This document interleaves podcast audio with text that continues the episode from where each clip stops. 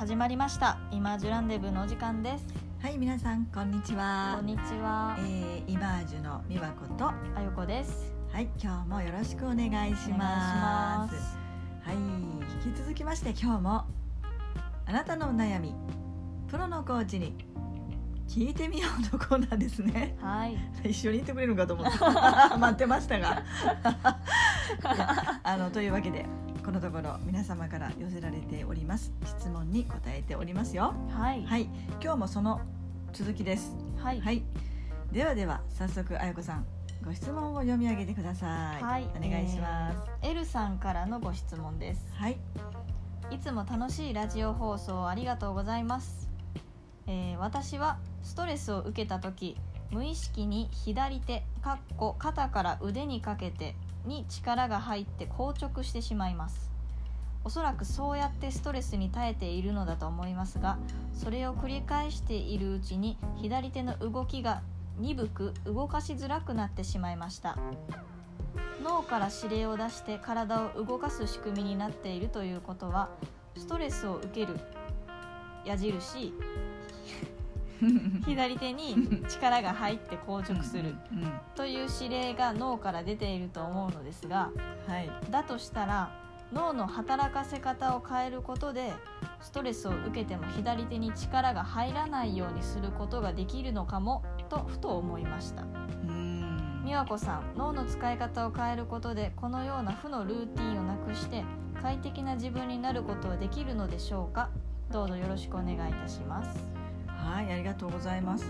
ご丁寧に、はい、矢印書いていただいて ありがとうございます。エルさんいつもありがとうございます。ありがとうございますはい、じゃあそうですねご質問に回答したいと思いますがこの、えっと、今日のねあの不調の原因は状態ってうんあの緊張して力がストレスがかかってえ左手に力が入ってしまうってことはさご自身がもう理解していてはい。その結果うんともうなんか動きづらくなってるのかな？っていうことですよね。うん。左手の繰り返しているうちに左手の動きが鈍く動かしづらくな動かしってしまいづらいと。っていう状態ですよね。うん。えでこれをまああの説明させていただくんですけどその前にうん。分かりやすいんで人間誰でもこう不調ってねあるじゃないですか。はい、まあ原因があって怪我して痛みが出るとかうん。あのいろんなストレスで、えー、とエルさんの場合は動かしにくくなってるけど単純にすごく腰が痛い頭痛いなんてことはものすごくみんなあるんですよね。うん。でその痛みの代表ああじゃないやそのストレスから来る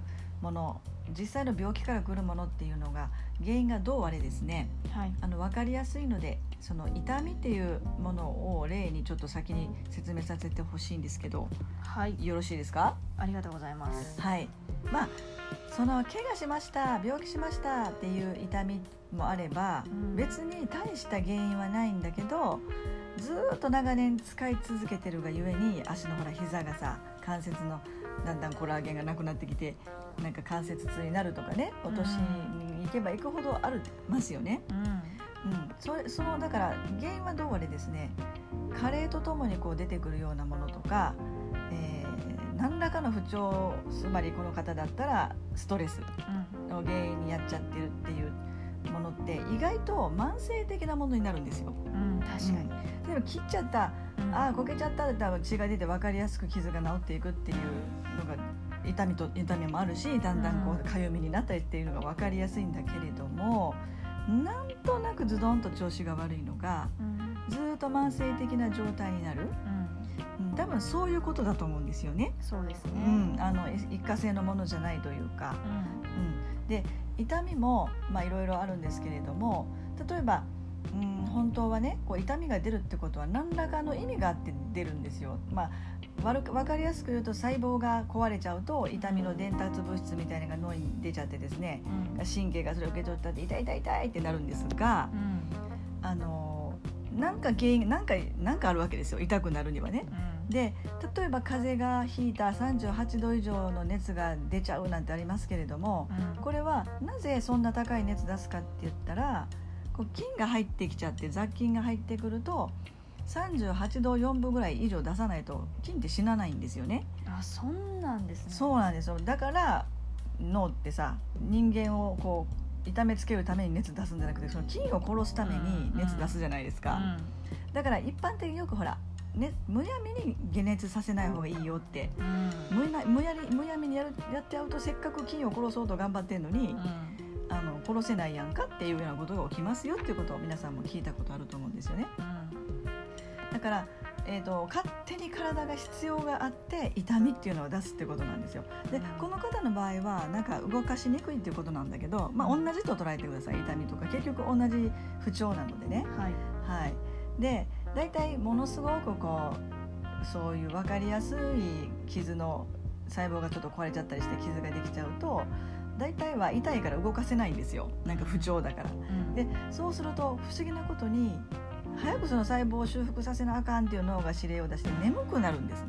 うん、これはお薬でそう大体お薬って眠くなる薬入ってるじゃないですか。うん、でお医者さんでお薬をいただかなくてもあまりにも痛いとなんか気を失ったように寝ていったりなんかあるでしょ。お腹痛い時も、うん、眠くなって寝させて寝寝させるぞってなるんですよ、うん、そうすると細胞修復のするそのホルモンとか、まあ、そういうものが出てきて早く修復が進むのですごく睡眠はめっちゃ大事ですよっていうことにもつながるんですね、うん、うん、でも不調やからってやたらめったら寝てられへんじゃないですか。でこの方もエルさんも聞いてくださってるように、うん、その脳的にそういうなんていうのかなコントロールできないもんだろうかっていうご質問が来てますよね。うん、で特にこういう慢性的な痛みとなりますと実は痛みってコントロールできるんですよってことなんです。さっきそれ言えやっていう話なんですけどね、うん、ちょっとこの説明がいるかなと思ったんでね。うん、うん、で例えばあゆこさんねこんなことないですか？あゆこさん別に全然自分でね意識したことないのに、あれ？こんなとこに切り傷できてるみたいな。あわかるわかる。なんか外で遊んで帰ってきて、無邪気に。草むらで遊んで帰ってきてふと落ち着いたら足にいっぱい切り傷みたいなのがあって、うん、そうそう。あれ？ってなって、うん、全然気づかなかったんだけどそこから血が出ていたとなった途端なんか傷って認識しちゃって傷んでくると。わかりますね。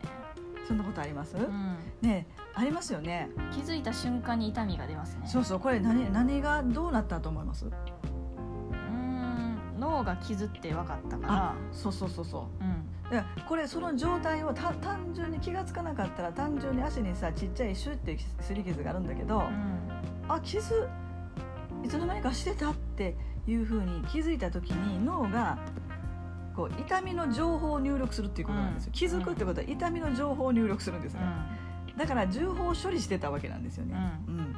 だから急に痛くなってくる、そう。じゃあそのこの L さんの場合は痛みとはおっしゃってないんですけどなんていうの動かしにくさ、うん、硬直しちゃうみたいなことなんだけど、これも結局同じのことなんですよ、うんうん、その情報処理をされてるわけなんですね、うん、何らかの理由でね、うん、じゃあこの動かしにくいとかあの痛いっていうものの情報の入力をし直せばいいってことなんですよ。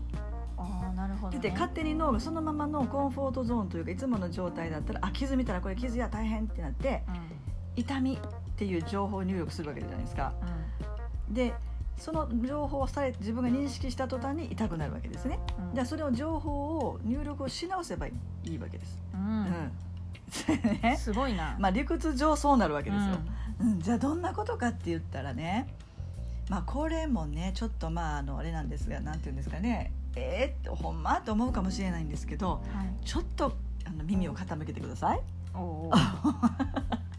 痛いところ。つまりまず痛いって状態なんだけれどもまずリラックスするっていうことね、うんうん、今から自分がこういう痛みっていうのを操作するんだよっていうような意識でものすごいリラックスした状態で今痛いそれからだるい動かないっていう左の片手っていうところ以外にまず自分の意識を向けるんですよ。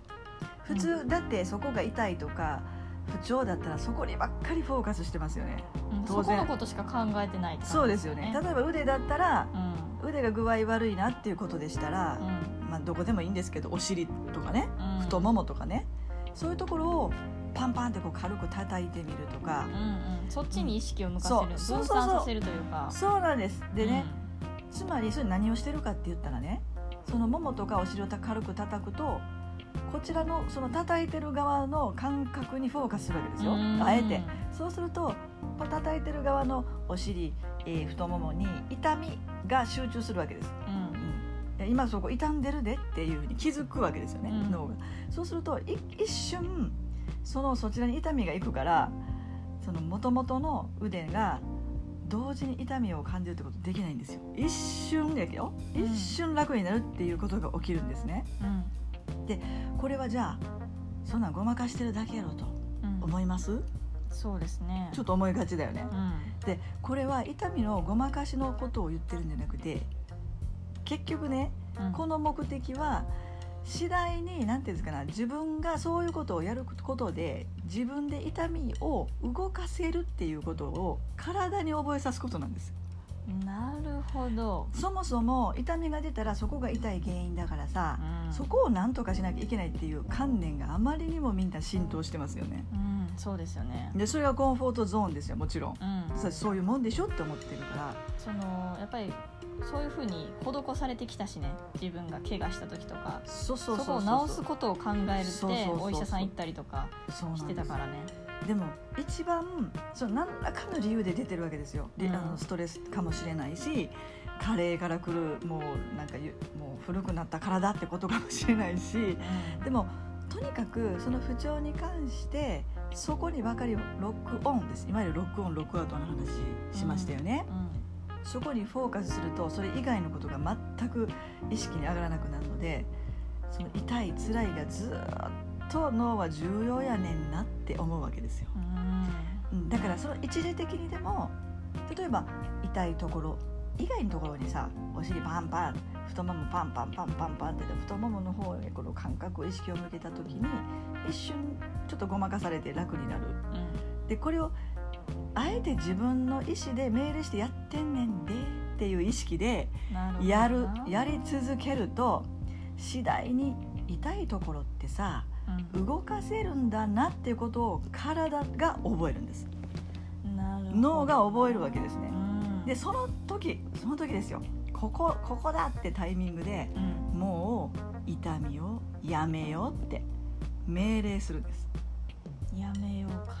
あのすごいな。自分の意思なんですね。ううん。ん、いやこれちょっとどうだろうこの話信じられへんわって思うかもしれないんですけど脳の仕組み上理論上そうなってるんですよね。う、ん先に掘ってたら今まで通りの情報のパターンのまま脳は情報入力をし続けるわけです。うん。だってそれが重要だから。うん。だけど今ここで自分が新しい情報を入力し直すわけですよね。うん。それはどういうことかって言ったら今言ったみたいにまず痛みとかそういうことさえ本当は脳はね私たちの全知全能とも言われる脳はですねうん。動かすことさえできるよってこと。ですよそれを脳に聞かせましょう。聞かせましょう。ね。でしかもそれをちょっと重要度が今だったら分かったとしてもねうどうしても今までの観念の方が重要度が高いわけじゃないですか。んね臨場感も高いし。そう。だからそこを逆転するためにまあしばらくそういうふうにまず意識しながら続けるっていうこと。今自分がやってることを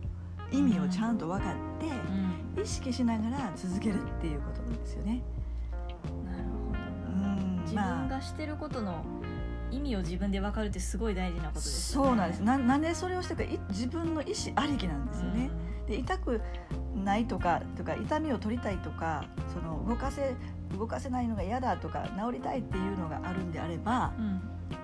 そんなもうそのまま思う通りになってなんかなりませんよっていう意思ですよね。うん。うん、あのっていうこと。もちろんでもこれはね医学を否定してるんじゃないんですよ。多分うんこの慢性的な痛みっていうのはいろいろ整体行ったりあのお医者さん行ったけどいまいち一瞬良くなるけどまたなんかぶり返すとかうん。なんか慢性的な痛みの話です。これはね、うん。うん。痛みとか不調の話ね、うん、っていうのがまず一つあるわけです。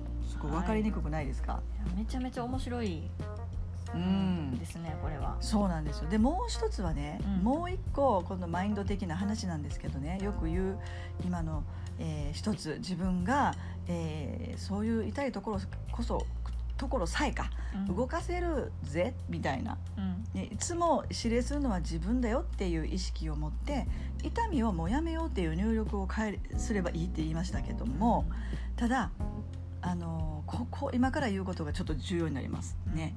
えっ、とね慢性疾患の場合、はい。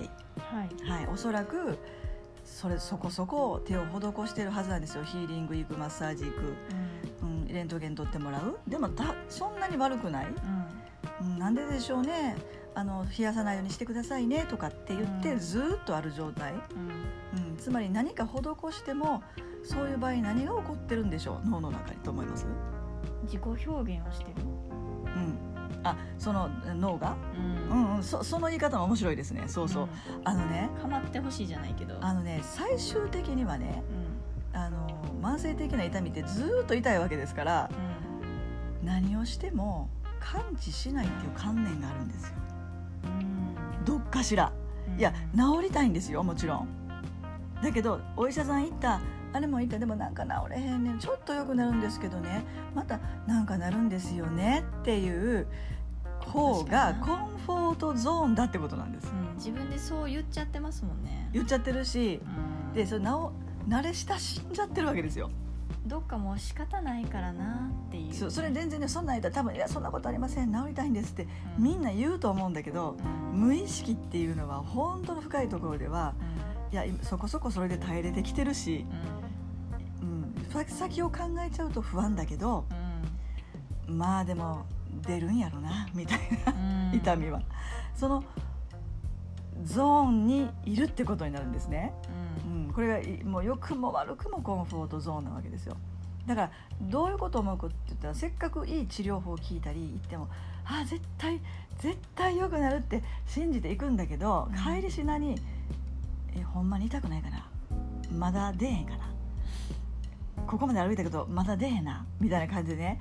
どちらかと言ったらね。で出る出街ることを出る待ちしてるんですよ、うん。この感じね。待ちわびてる状態になるんです、まだ痛いっていうのを脳は重要視するってことなんですね、うん。うん。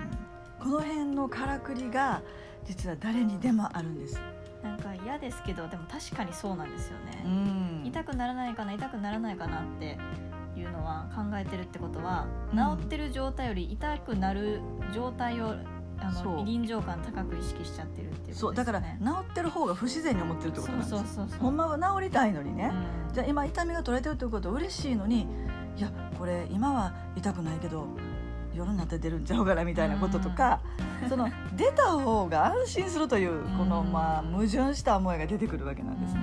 だからこれがあるっていうことをやっぱりどっかに自分はそれあるんじゃないかっていうことをねあのやっぱり見てもらった上でうん。この辺のからくりがあるってことを知ってもらった上でうん。この痛みとか不調にロックオンしてないだろうかうん。ずーっと、うん、それそうじゃそうじゃなくてさっきふ言いました方法もだしもう手がほら動かしにくい状態なんかがもうそもそもなくて全くない状態でこれから自分がどんなことしているか楽しくイメージするとかね、うんうん、今この手が治るまでこれなことはできないとかこのままいくともう左手があの麻痺してしまうんじゃないかみたいなことの方が生きやすいんですよね。うん。どうしても痛みにロックオンすると。うん。だからロックアウトしたその他の健康状態のところが全部遮断されてしまっているのでさっき言ったように、えー痛くないところに痛みを集中させるようなことをした時にあ自分の痛みとかこういう不調なんて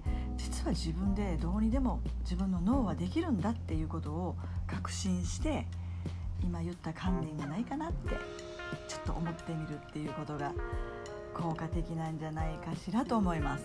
すごいレベルの高いいや、ね。ちょっとくどかったかなと思うんですけど。やいやそういうことじゃなくて。いやいやいやこれすねごいレベル高かったねこの話。そうですか、ううんん。なんか何回か宮子さんおっしゃってますけど今日の話もまさに脳っていうのはこう自分にとっていい悪いは全く無視してというか全く分からずに自分が臨場感高く思ってるものを現実化してしまうっていう脳の仕組みがまさにこれ出てしまってるそうなんです。ケースですよね慢性疾患まさにそうでやっぱりその脳はね決して悪もんじゃなくて、うん。みんなのためにとにかく命をちょっとでも長らえるために、うん。危険なことと思われることを全部排除しようとするんですね、だから雑菌が入ったら38度熱出すのと同じで、あの何か嫌なことを起こすんですよね。うん。うん、新しい行動行動を起こすっていういわゆる今までとは違うコンフォートゾーンにずらそうとしたらホメオスタシスが来るようにうん。それはちょっと焦げちゃったりとかねなんか嫌な気持ちになったりとか、うん。そんなやめろって周りに言われるとかね、まあ、いろんなことがあるんですけどもそういうことを起こしてしまうわけです。うん。でもえー、とそれが出てるってことは何かしら全身の兆しでもあるのでうん。このエルさんのご質問でねエルさんはまさにその不調をうまく自分の意思で舵取りをして乗り越えることはもう十二分にできると思いますのではいはいあのぜひね参考になさってみてほしいと思います。はい。はい、えー答えになってたら嬉しいです。はい。というわけであやこさん最後に付け足すことないですか？はい。えっとうん。